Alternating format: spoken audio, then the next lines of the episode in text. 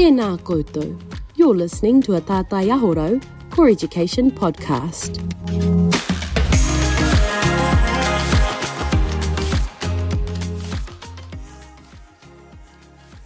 Tēnā koe, ko Rochelle tōku ingoa. My name's Rochelle and I'm part of Tātai Ahorau. I'm here today with Anne Kenneally and Kath Delahunty. They are part of Tātai Ahorau and often work as well-being facilitators. Kia ora kōrua, can you tell us a little bit about yourself and what does that mean in terms of being a well-being facilitator? Kia ora, Rochelle, ko Anne Kenneally tōku ingoa. What a privilege to talk to you today about a space that's so much a passion and a way of life for me now. I was very fortunate to grow up with a very positive mum who instilled that in me. And I've always been innately curious about why some people are well and some have to work hard on being well, and I'm just delighted to be in this space learning, growing with Denise and Lucy in the New Zealand Institute of Wellbeing Resilience Training, and so passionate to walk alongside Kayako in this privileged space, being well, moving from functioning to flourishing. Thanks, Rochelle. Kia ora. How about yourself, Kath? Kia ora, Rochelle. Kia ora, Anne. Called Kath tōku ingoa. And a bit like Anne, I have always been attracted to this wellbeing space. In all my years as an educator, it's always been my passion and focus to be educating in a holistic way, mind, body and spirit. And so, like Anne, I was super excited when I had the opportunity to train with NZIWR in this wellbeing and resilience space. And for me, I think the excitement just continues because it's a space where I just keep learning every day of the evidence-based strategies and tools that support people personally and professionally. And I just love journeying with people to see how they can make it work for them and build long-term systemic change for themselves and the people they work with, whānau, communities, colleagues. Oh, kia ora kōrua. I really like your whys, but I'm also wondering, what does that look like? So what are some ways you've boosted your own personal well-being in the last 24 hours? Kath, could you share with us? Well, probably for me, two of the main things that I've done to boost my well-being in the last 24 hours, music. I love music. So listening to music. I've had classical music on in my AirPods when I was trying to do a bit of focused mahi, but I've also had very loud music playing in my car, and I've sung along as I moved from A to B a few times and in the last 24 hours, and it just fills my spirit and boosts my wellbeing. The other thing I do every day is I move.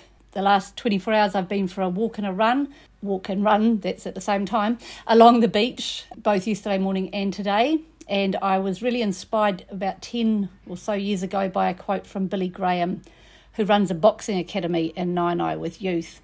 And he said, it's better to go for a walk than not go for a run. And that really inspired me to keep moving every day, even if it's only 10 or 15 minutes. That's me. How about you, Anne? Oh, kia ora, Kath. I think I'm going to hang on to that quote. It's a good one for me. For me, it's just so important for me to get out. So this weekend has been about getting out in the garden. I just love the seasons, love the change, love daylight saving, love sunrise and sunset. Planted so much out in my garden over the weekend. Then there's -3 frost this morning, so not sure how that's going to go. Getting out there, just walking around the garden, and if I'm away for work or travelling, walking around the garden, looking over someone's fence, seeing what's growing there. But for my moving, which is so important to me, whenever I can, I get on my paddleboard or on my bike. Oh, kia ora kōrua. Kath, your quote reminds me of, I'd heard the quote, don't let the great get in the way of the good. And I often do that where I'd think, I'm going to do an hour's worth of yoga. And then, unsurprisingly, I didn't. So now I go, I'm going to do 10 minutes every morning. And because I've set myself 10 minutes, often it ends up being 20 or 25. But because it's such an achievable amount, then it actually happens. While, as you say, sort of better to do 10 minutes of yoga than not do an hour of yoga. Exactly. What do you find helpful to boost your wellbeing at work, Anne? What works for you? I spend so much time in front of a screen, and when I'm not in front of a screen, I'm usually on my way to school, which is sitting sedentary in the car. So most important for me is taking regular breaks every day. I can't wait till Friday to pack in some wellbeing. It's every day for me. So I take breaks, I get out in nature, and if you know me, you know I photograph it as it's happening. I'm always stopping, grabbing a photo of something flowering, a sunrise, a sunset, fog, anything, a bird, a tui and mawkawhai tree out my window right now. And the beauty of those photos is that I get to savour the experiences. I can look back and really enjoy moments that have brought me joy, and that sustains me as I wait for the next moment, which is a monarch on the tree outside my window. I was aware with your photographs, I was thinking you're also practicing mindfulness in terms of being in the moment when you're doing it, aren't you? Even if it's not for a very long time, it must be helpful for that. Yeah, kia ora, Rochelle. I really like that you mentioned that. I've often been challenged for the amount of times I take photos and I might miss the moment. But for me, it deepens the moment. I look at the moment in a different way through my lens, and then I get to relive it. Kia ora. Kath, have you got other ways that you help to boost your wellbeing at work? Yes, for me, a lot of it comes down to one of the things that Anne mentioned about savouring. For me, it's about carving out time in my day, especially on those busy days when it's all a bit nuts, to take a break and really savour a hot drink and get some fresh air and sunshine if I can find it. Even if it's just for 10 minutes, I always say, but some days, to be real, 5 minutes is even enough. To fresh air, savouring my hot drink gives me a real boost. And I love quotes, the "you can't drink from an empty cup" literally and figuratively works for me. You've got to keep filling your cup every day.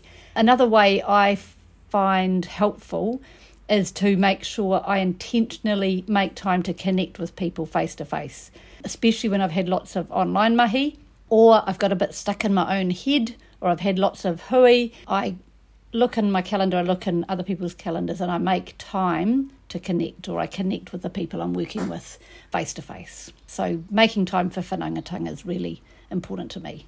Oh, kia ora. I remember a series of tips that you gave us at work and webinars, and I definitely took that on board, and I've been a lot better at the micro breaks and also physically leaving my computer, sitting and eating my lunch on the grass, sitting in nature, and just 5 or 10 minutes, and some days it is only 5 minutes, but again, it's really made a massive difference to me. So I really appreciate those very practical, realistic tips, because sometimes tips can be, do this, and I think, I'm a busy working mother with 2 teenagers. That sounds like a great plan, but I can't do that. But your tips are always very practical and something quite bite-sized that I can incorporate, so that is great. I was just also thinking about, what are the two of you seeing that successfully contributes to building collective resilience and wellbeing in learning environments that you work with?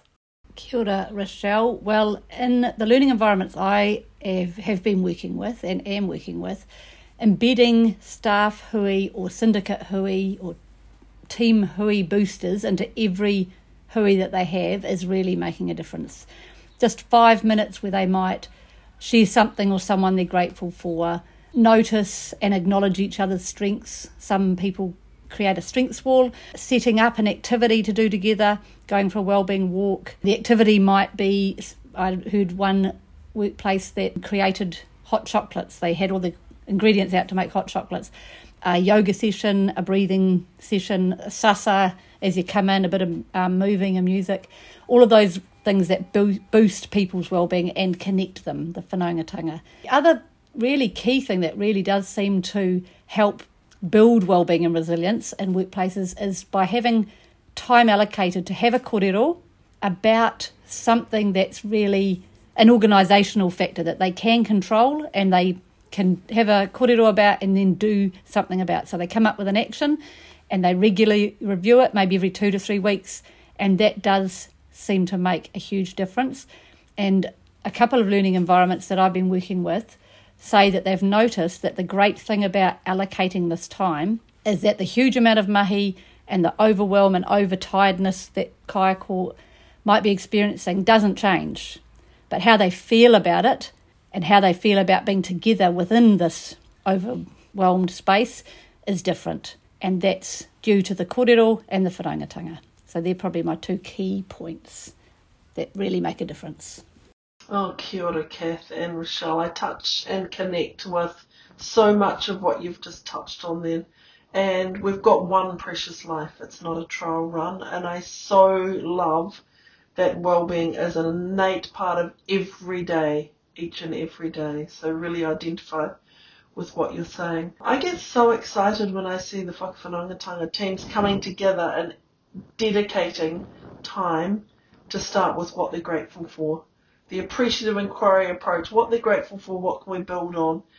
Then touching on what's their fuel tank like, how much energy have they got right now, and then going deeper, what about your teams, where are they at, what's their fuel tank like, what can we do to help that. My second thing I see that absolutely is a game changer is getting out of your setting, getting off site together as a team, whether it's if you're a rural school heading into a town setting, if you want to get it off site. Probably this is for a longer story or next story, but getting on your bike, getting on a car rally, getting on a kayak, getting across on an island where we've had some of the most phenomenal wellbeing days where we all connect and share in a different way simply by being off-site.